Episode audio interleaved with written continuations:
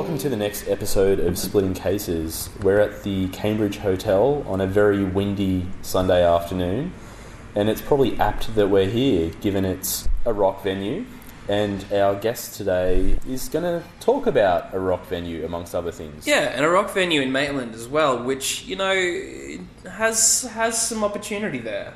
Tell me, uh, tell me about your venue, man. Yeah, thank you, boys. Yeah, the, the new venue is called House of Rock Maitland. It's going to be at Maitland Leagues Club, and uh, I've been working on it for about nine months, best part of a year. Uh, they've been really forthcoming and seeing the potential. There's a good scene up in Maitland. I'm playing a band myself, so um, yeah, just to get some decent bands in there, and um, you know, uh, we're also going to have themed drinks and. Uh, Sweet. yeah, and theme the whole place out with decor and everything. So Yeah. yeah. a lot of people, including myself, saying, "Why don't they just have a club that you can go and see decent bands and they'll play good, good classic Yeah. rock?" You know. Yeah. So I I think people are screaming out for it. We kind of skipped over inadvertently really introducing who our guest was in, in Yeah, some well, I was so excited about the concept of the venue. that's Just wanted to true, yeah. that. I am too. So, Yeah, um, of course you are. so yeah, maybe you want to tell us about yourself and Sure. you know and the band and yeah, um, yeah. Well, I'm, my name's Aaron Gollidge. Um, yeah, I've been in the music scene for about ten years now. Just um, quickly interrupting your introduction to give people a. You may not talk about you. No, to give people a picture, and please Yeah. take this in a great way. Sure. You look a little like Ringo Starr. Really? Yeah. That's the first time I've heard that. Yeah, I don't know why. Can, can you see what I'm talking about there? look like Ringo Starr in a hoodie. Maybe tiny bit. I don't know. bit, yeah. I don't know that it's that. I think it might be the facial hair. Well, I'm a massive Beatles fan, so I'll take that as a compliment. Yeah, yeah. Ringo Starr now. I Yeah. don't have his bank account though. That's true. you know. That's true. what can you do about that? Yeah. Yeah. That's Anyway, it. sorry. Do continue. He's the that. only decent Beatle left. I mean, Paul is a. Oh, shut up! I love Paul. Yeah, Although, really. I love Paul. although that we just discovered Paul um, did stop smoking yeah. Speaking very weed at recently. seventy. Yeah, At seventy, Besides I feel the- like why give up at seventy? You No. made it to seventy. yeah. keep, Keep, going. on. Keep on. Keeping on. Beside the fact that Paul and his greedy father-in-law broke up the Beatles. Oh, he's- it's, he's a they good were bloke, I going to guess. break up anyway. Well, I mean, let's face it, Paul's dead. Yeah.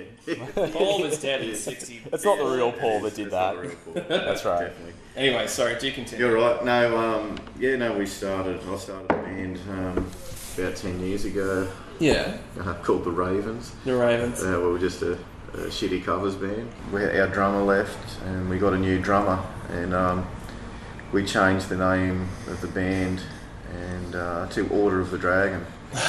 to be honest, it was funny at the time. The Romance Explosion, we were just getting Borat quotes thrown at us at I mean this did. in the best Yeah. possible way, Yeah. But it almost sounds Spinal Tapish at this point. Especially when you talk about replacing drummers. Yeah. Uh, This drummer didn't- exploded, so, uh, we- left. we got a new He drummer. left, he. No, um, So where are you at now? How many more name changes did you go through? uh, There's at least more. another three. There's Damn. one more, number three. So, um, so Order of the Dragon uh, was probably our most successful period. So what's your band now? About the second original song I wrote was a song called Hyena Smiles. So, uh, so that's the name of the band we changed it to, and that's what we still are now. Can't see it It's very, changing. very Black Sabbath. The uh, Yeah. name of the band's the name of the song. yeah, yeah, yeah, cool, yeah. Um, the sort of the meaning behind that is, you know, if a hyena's smiling at you doesn't mean they're friendly and want to come and give you a big hug, you know. I think we all know someone that, A weep, uh, a weep, a wolf in Yes, sheep's clothing. exactly. A weep. We'll A call that. weep. We'll call that a weep A from weep. now on. A weep. What is our main topic today, considering you are the founder of House of Rock? oh look, um, there's a number of bands I like, and one band I always keep coming back to is Nirvana. Cool. Um, yeah, I like, uh, I like them enough to have them um, immortalised on my skin, so... Serious? What have you got? Where? Yeah, um, so that's all Nirvana. Describe it for me. So that's off In Utero. Yeah. That's off Incesticide. And um, that's obviously the logo and Mr. Cobain himself. You easily you couldn't have picked anything else. That's on your skin. That's your topic. Yeah. So um, yeah, I mean, I got in. I got into Nirvana. Those of us old enough to remember, will um, know they used to have CD clubs on the back of magazines. Yeah, yeah. And for an intro, I never did that though. for an intro, um, you know, you get three CDs for about a dollar each. So I thought, Yeah. For these first three CDs, I'm going to get. I'm going to pick someone I haven't listened to before, and um, so I picked Pearl Jam 10. Um, Nirvana, Nevermind. Please tell me the third one was Soundgarden. No, I wish it was. I can't remember the third one. It might have been Aerosmith, something like that. Uh, not too far removed, but probably That's the op- but probably the opposite of what grunge was going for. Cool. I mean, um, as far as my music goes, it was life changing for me. You know, Nevermind. I mean, just, I don't think many Nirvana fans will tell you Nevermind is, is a favourite album of theirs. It's certainly their most commercial album. I still think it's Doesn't matter. There's nothing wrong some, with it. No, I don't think there is. It's got some great tracks on it. Um, but you know, um, it was one of those albums that sometimes I've got to listen to an album over and over again to get into it. But every song punched me in the face the first time I heard it Yeah. as being awesome. So It's it's definitely you can tell the the Beatles' influence Oh. on that record more so than any other. yeah. like yeah, Bleach had About a Girl, but that Yeah. was probably it as far as Yeah. the pop sensibilities go. and But it's all over Nevermind. and I mean, um, I feel an affinity with Kurt as well. As I'm, I'm a massive Beatles fan. Um, Mm. But more accurately, a John Lennon fan. Uh, my son's middle name is Lennon, actually. Yeah. So, so a bit of My son's middle inspiration. name's John. Oh wow, so nice. Um, yeah, so Kurt was a massive um, John Lennon fan as well, and that's where obviously his pop influence comes from. How old were you when you first heard Nirvana? Oh look, I, when I first heard Nirvana, I would have been in high school, so I was probably sixteen or seventeen, and um, but sort of, you know, songs like "Smells Like Teen Spirit" and whatnot.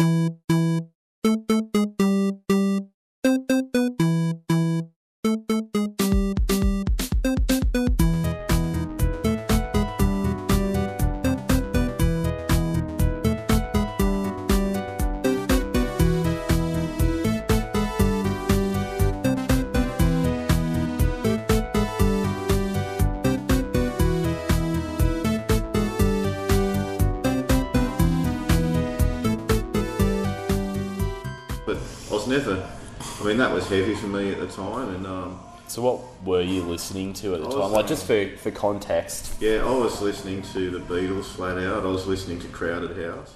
Yeah. also a favourite band of mine. Yeah. Um, and yeah, in, in high school, yeah, mainly mainly bands like that. John Farn, I was a massive John Farn fan in the day.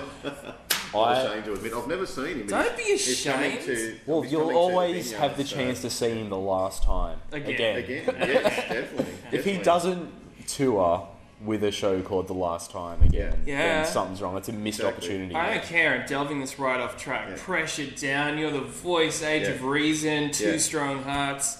Yeah. Pressure Down used to be my favourite song when I was a kid. Thank you. Right there. right And- there. Telling you. And I must admit, one of the Take the first pressure cassettes down. I got Do, do, um, was MTV Unplugged in New York, Nirvana, Yeah. and Jesus Christ Superstar, John Farnham. There you go. And Kate Ceberano, I think. Yeah. Kate Ceberano was in there. Yeah. And Jon Stevens, I think, from Noiseworks. Maybe. I think he was Judas.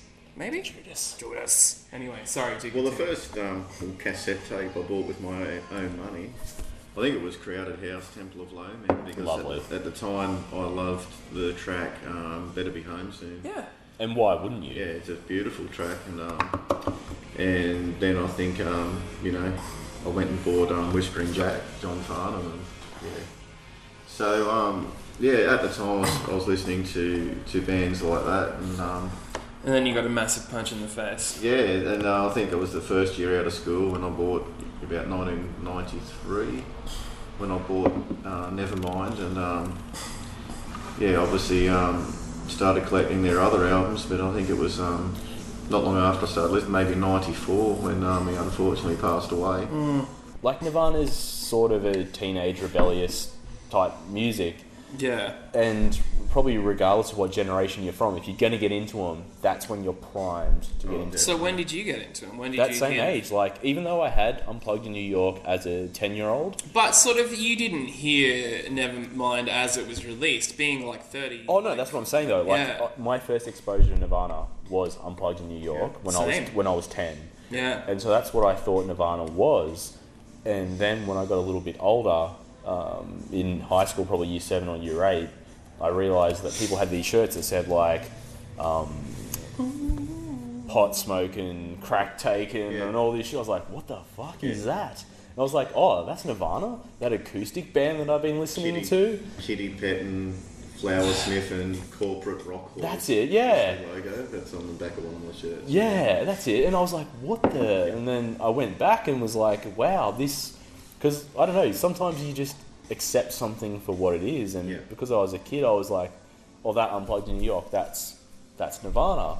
Look, I remember getting. It's funny being 30, having that tail end of Nirvana, the posthumous stuff coming out when you started to become aware of it, because the Muddy Banks live album as well, I remember listening to that and thinking, yeah, this is alright, this is okay. And it wasn't until a couple of years later in the early 2000s, might have been 14, 15, and someone said, just get that album, trust me. I'm like, I've heard them, I know what they sound like, blah. Yeah. And he's like, just get Nevermind.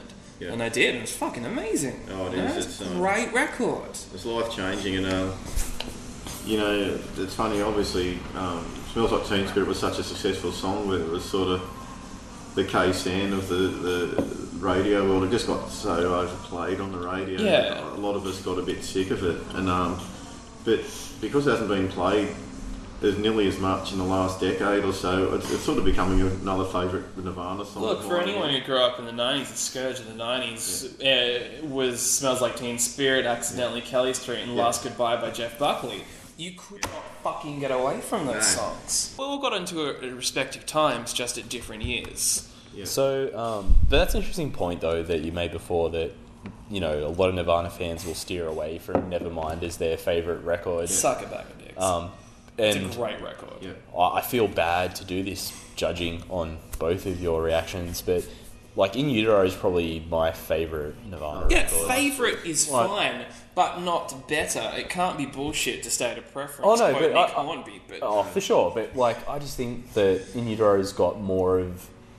It's got a spectrum of different sounds. Like, it's not just the pop, like the pop Yeah. punk Nirvana or the rock Nirvana. It's got the scary, angry stuff. It's got the Oh, weird definitely. stuff, and it's got the pop sensibilities. Yeah. Whereas Bleach was kind of full steam ahead. Just Bleach was formative, you know, Yeah. like it was. you know, it wasn't there. quite I love there. about Bleach. I love raw music, and um, I love the fact that Nirvana don't give a shit about editing feedback, guitar feedback, or amp feedback out of their music. Yeah. Um, like Bleach was so damn raw, and that was recorded on six hundred dollars, and it's still, It says it on the actual it's CD, still doesn't it? Like, yeah. universally, um, one of their most popular albums. So And wasn't like the guitarist Well, that's don't that credited on there didn't for it even play on the album. He just funded it, and so they left him Oh, in the hear that one, credits.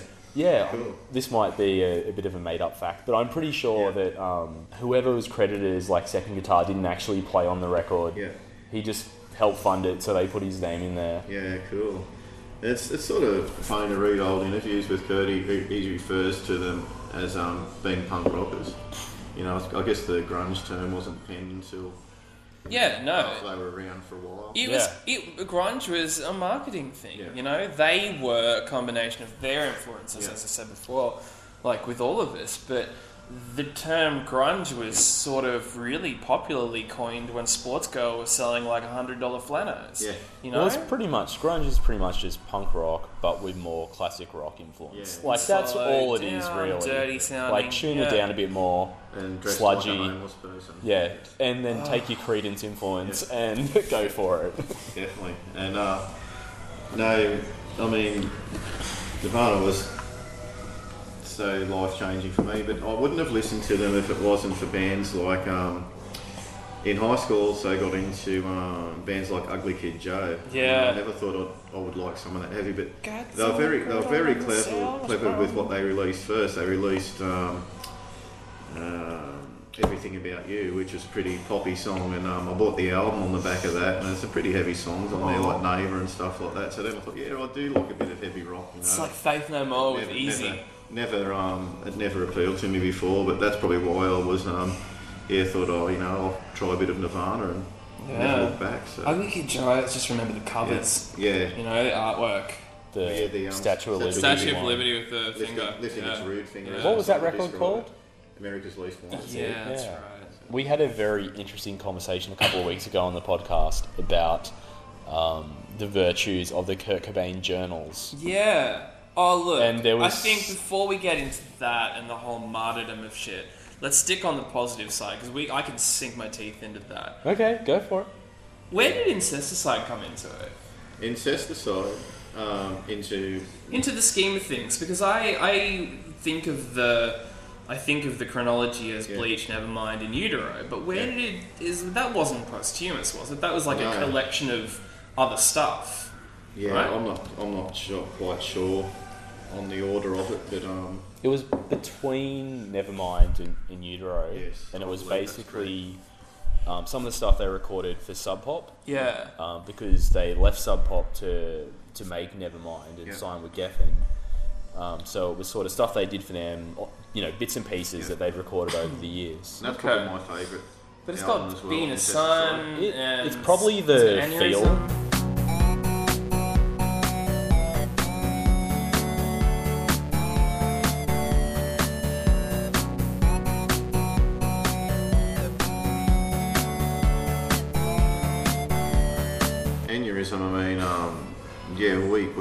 That song. I Yeah. love that song, so it's it's great. And, um, yeah, I, I love yeah.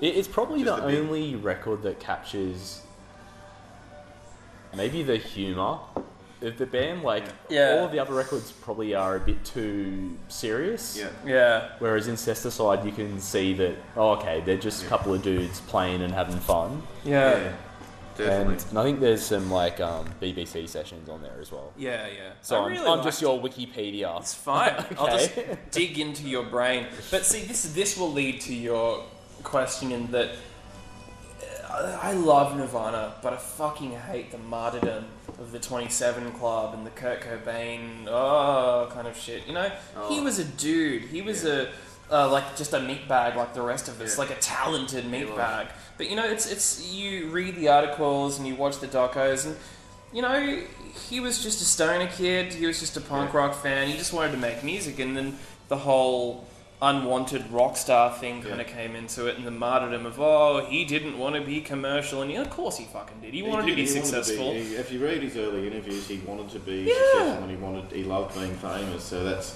that's someone else writing that bullshit. You know, and that's the shit that I hate because Yeah. that's the shit that's popularized once he died. You know, that tortured rock star thing. Of course he was tortured because he had a drug addiction and a mental illness. And uh, speaking of that, um, I really find all the um, these theories about he didn't kill himself. It's just rubbish. It's rubbish. People need to move on. He had, he had a heroin addiction. Yeah, he did. He had depression. He shot himself in the head and he died. He did. Get over it.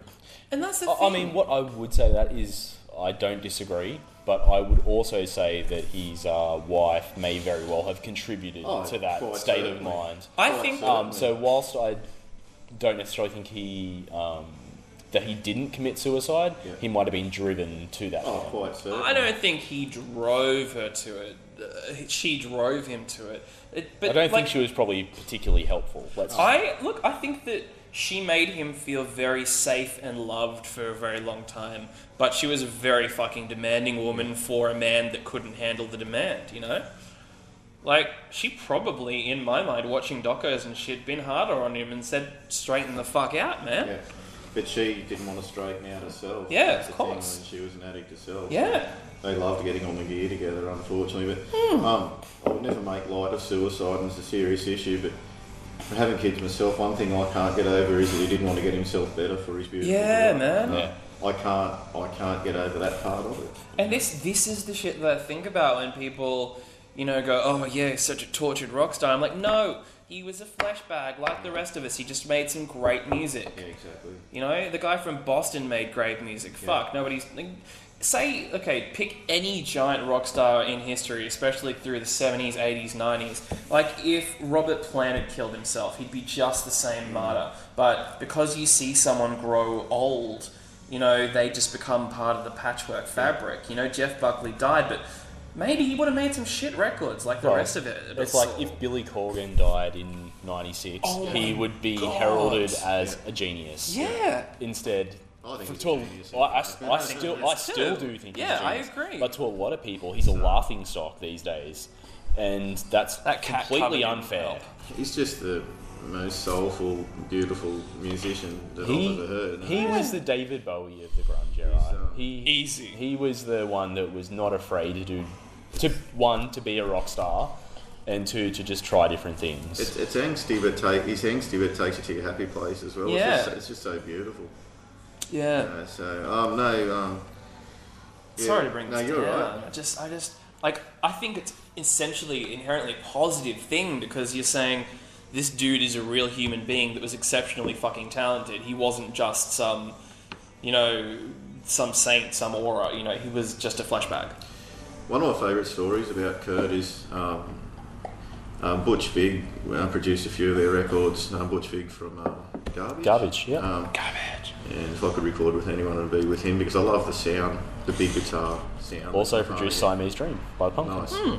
And um, and for those of us that are musicians, you would have heard of um, multi-tracking. And um, Yeah, yeah. what that is, um, for those that don't know, is when you go and record, I might I might sing, but I might sing the words five times, and, and they layer it. And it's called multi-tracking. Same with guitars and every instrument. Um, Kurt didn't want it. Butch Vig. It was on the it was on the interview. Uh, Nirvana, Nevermind, classic albums. It's worth the watch.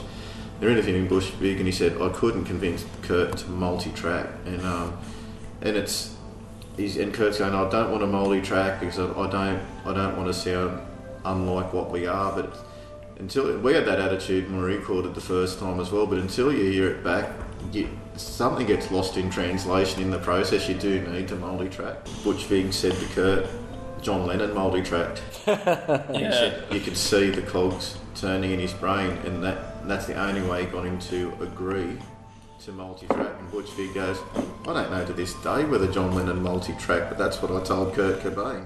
No, Well, I mean, John Lennon, you can hear it. Double tracked, Right. double tracked and multi track. Sir George Martin. Hard out. Well, it's kind of like George why. Martin produced them. Of Yeah. course they, of course they multi-tracked. But uh, to some extent, it's kind of like, well, if you're going in to record a record, go in and record the record. If Yeah. people want to hear you live, they can go see you live. Go Exactly. go record a live gig and release it. Exactly. People want to hear what you can come up with Yeah. in an environment where you're yeah. allowed to do For it. sure, my favourite bands like Nirvana, they sound better. They sound brilliant on their albums, but they sound better live. I mean, in addition to that story as well, I really love um, Butch telling the story of they couldn't get something in the way to sound right. He was recording the guitar, the vocal of that, and he just heard him playing it on the couch, just lying down on the couch, and so he recorded him Yeah. playing it like that.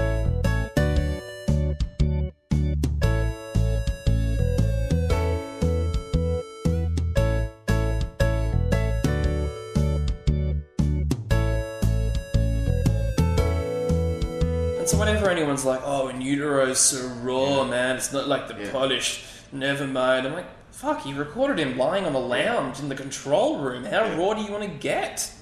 You know, for sure. that's great. I- Things I- become about the story Yeah. and the narrative, and the narrative just gets repeated.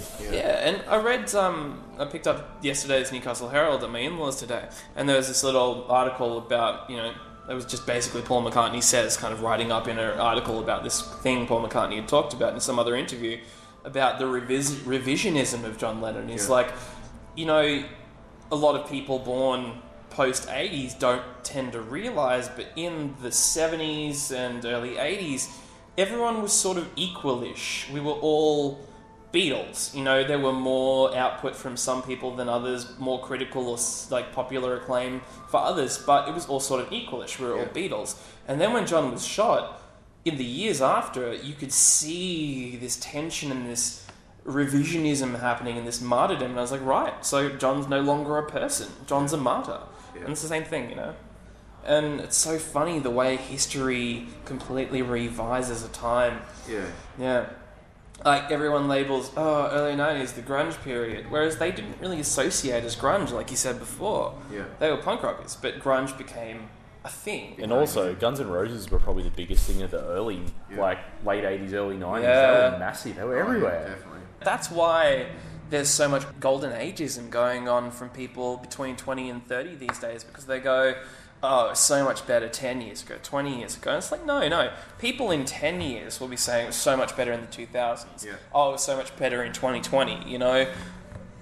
Oh, 2020. That's going to be great for hindsight. That was a bit doctorish then. Yeah. You've just returned from your TARDIS. Sorry. from when you've said the 2020s. I take that as a compliment. But you know what I mean. Um, like, there will be great bands of this time Yeah. because you don't remember the shit. You always remember the great bits and go, that era was better. You know, I, I had something on Facebook oh, a while ago, and I mean, uh, someone got offended by it, funnily enough, um, about I was proud of my daughter because she's not into your Biebers and your One Directions and stuff like that, and one of our friends took exception to it. No, my daughter loves One Direction, blah blah blah. Well, good for her, you know. Um, Yeah, I'm not but she- saying she it's a bad yeah, thing. she- Yeah. she got really offended. Sort Good of thing, for and, um, her. you know, Not and my she's daughter, gone, oh, you but know, your daughter, and she- that's fine. She said something about, oh, you know, they're, they're, j- they you know, they're just as big as your Nirvanas and whatever, and um, and, and they're- they're- I didn't reply, sort of thing, so I was not to defend her, but plenty of my friends did, and um,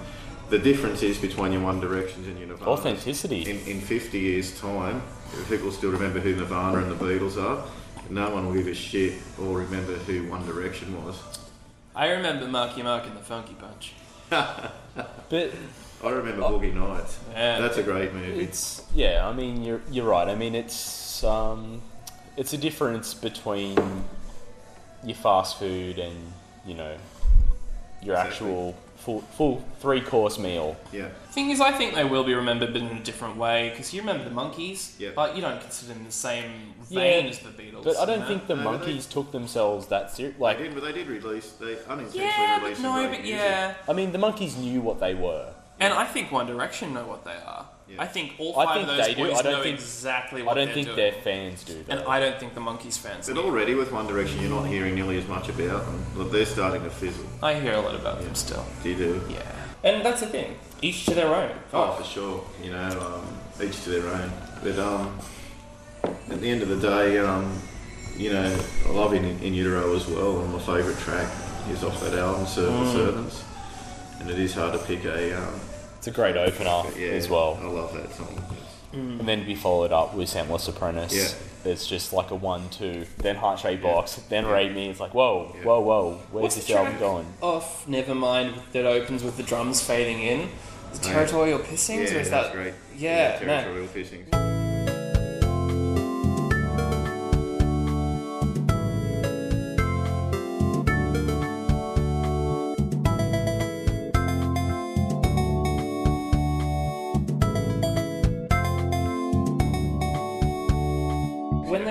The what was the Nirvana live uh, the Nirvana Live live, Tonight film? Yeah, no, no, the one The that was released at- a couple of years ago Was it that we saw at at the movies. That we went Live It at to Reading. wasn't live at Reading. It was the one with the blue sort Paramount. of cover. Paramount. Paramount. Um, we were living in Sydney and we went to the George Street cinemas. It's this Yeah. massive fucking wall of a screen. Yeah. And um, man, when they played Territorial Pissings with the drums starting through the cinema Yeah. speakers, man, that was awesome. Wow. So good. Yeah, there's an old um, Nirvana doco called um, Nirvana Live Tonight sold Yeah. out, and um, on that they're on this um, very conservative-looking um, Tonight Live show in England. You know, the host is all suited up and everything, and you know he's um, like a modern version of an Ed, Ed Sullivan or something. Oh, these next group of young lads come from America, and um, they're going to play one of their tracks called Lithium, and Lithium's probably one of their le- least heavy songs, and. Uh, Which is odd when you think Yeah. that the chorus is basically Yeah. just screaming. And um,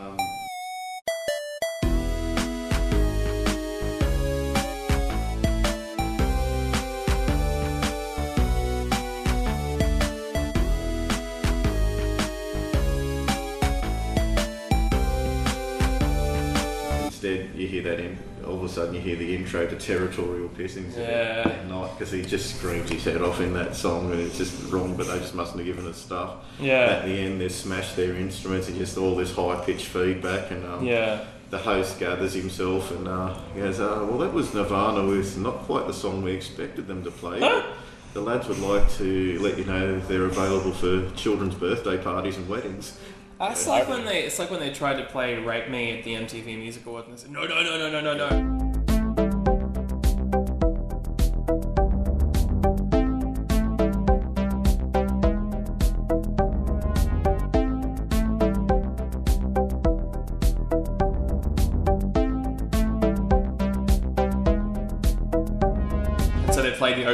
The to Rape Me" to like they were about to hit the button to cut it off, and it's like nope nope hold on hold on they're, they're changing code, changing gear.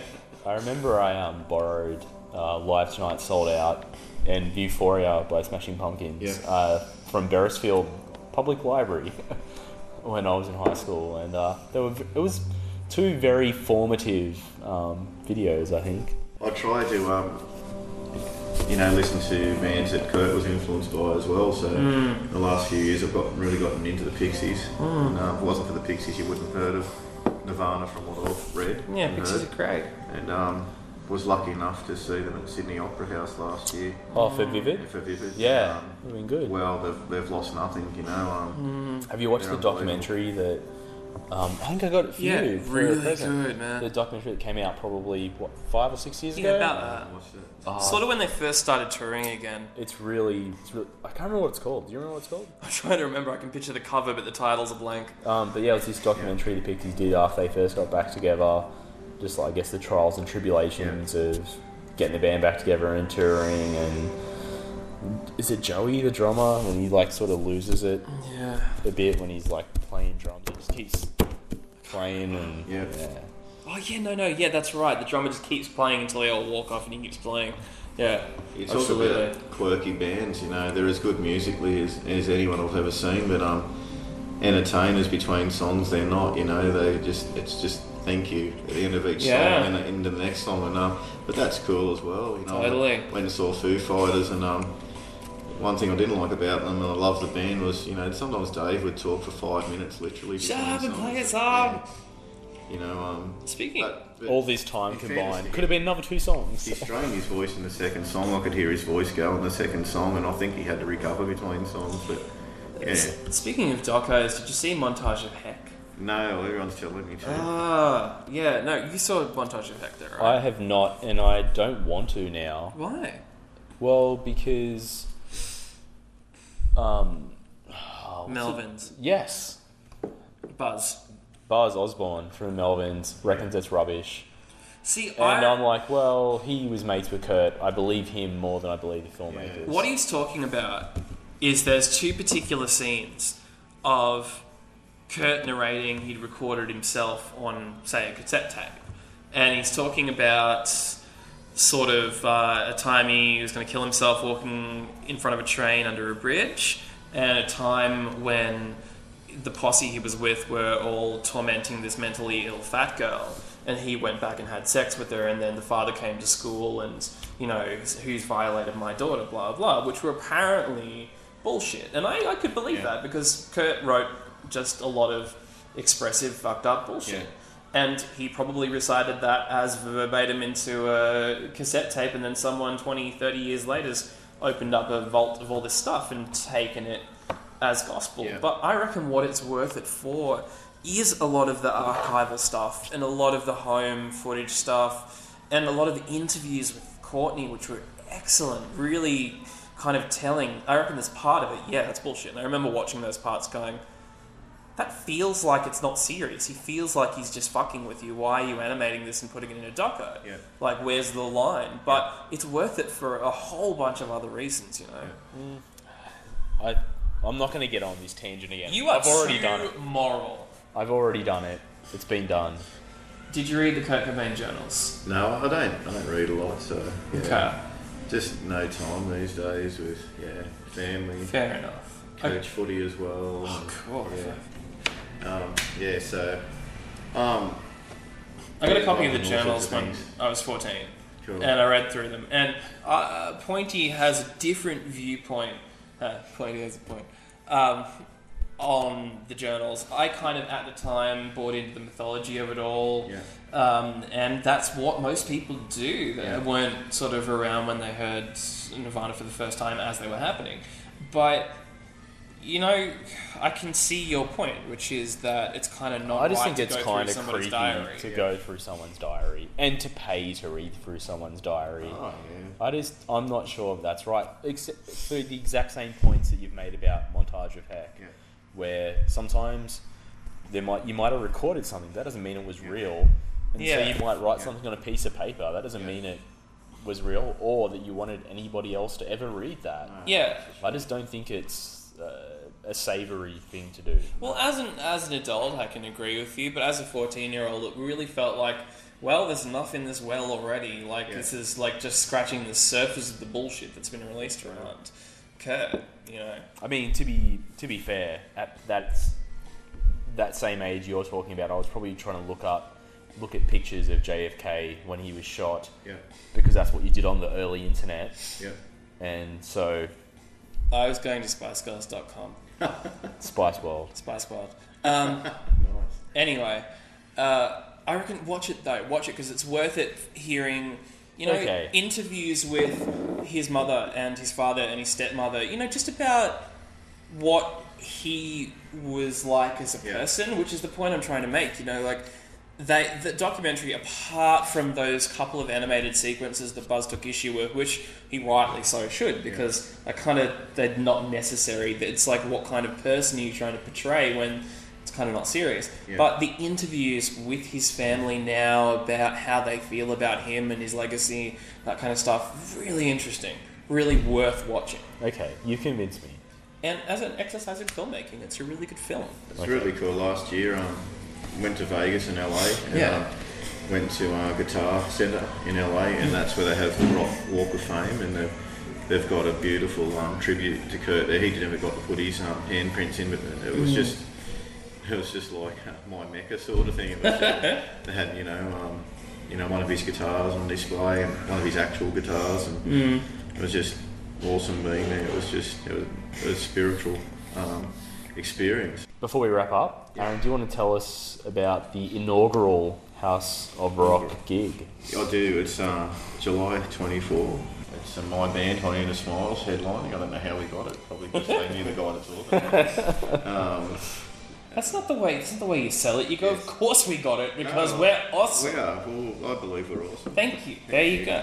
Uh, we're going to be doing a, a number of original tracks with some cool covers, Green Day, Nirvana covers, and a few other awesome bands. And um, our friends band Just Ace, and a really cool Maitland Aussie punk rockers. Yeah. Um, they're going to be joining us. I assume named after Grinspoon. Yes, uh, Yeah. the lead singer, I believe, is a massive Grinspoon fan, but no, I, I've seen them play. They are really good. Um, encourage you all to get along. The first show is going to be free entry. After that, we, we probably will have a cover charge, but um, it'll be minimal. So So, where, if they, people want to look up info Yeah. about this, would you would they find it? we've got a um, House of Rock Maitland. It's called on Facebook. Yeah. So um, Go to please get on there and Facebook, like look up Please get House of Rock it. Maitland. You can say that you've been there while we've created history in that first show. When it's massive one day, and it will be, you say, well, look, I, I was at that first show. I, I plan on, um, on based on the success of this, I plan on having a, a number of them. So To quote Nick Hornby again, you know, some people never got over the night their band opened for Nirvana. Go and get in early. You Exactly. won't regret it. exactly, you know, we could be the next Nirvana for all you know. Um, I'm not buying a shotgun now. That's probably a safe, Yes. safe thing to do. That's probably a good place to end it. Thank you so much for No being on worries. Splitting Cases, choosing a great topic, Thank man. you very much for having me. I've really enjoyed it. Cool. Hope you can Anytime. make it. Please get along to House of Rock, mate, and you won't be disappointed. If we can be there, we most definitely will. House of Rock. Yeah. Thanks, Aaron. Awesome. So Cheers. Nice. Cheers.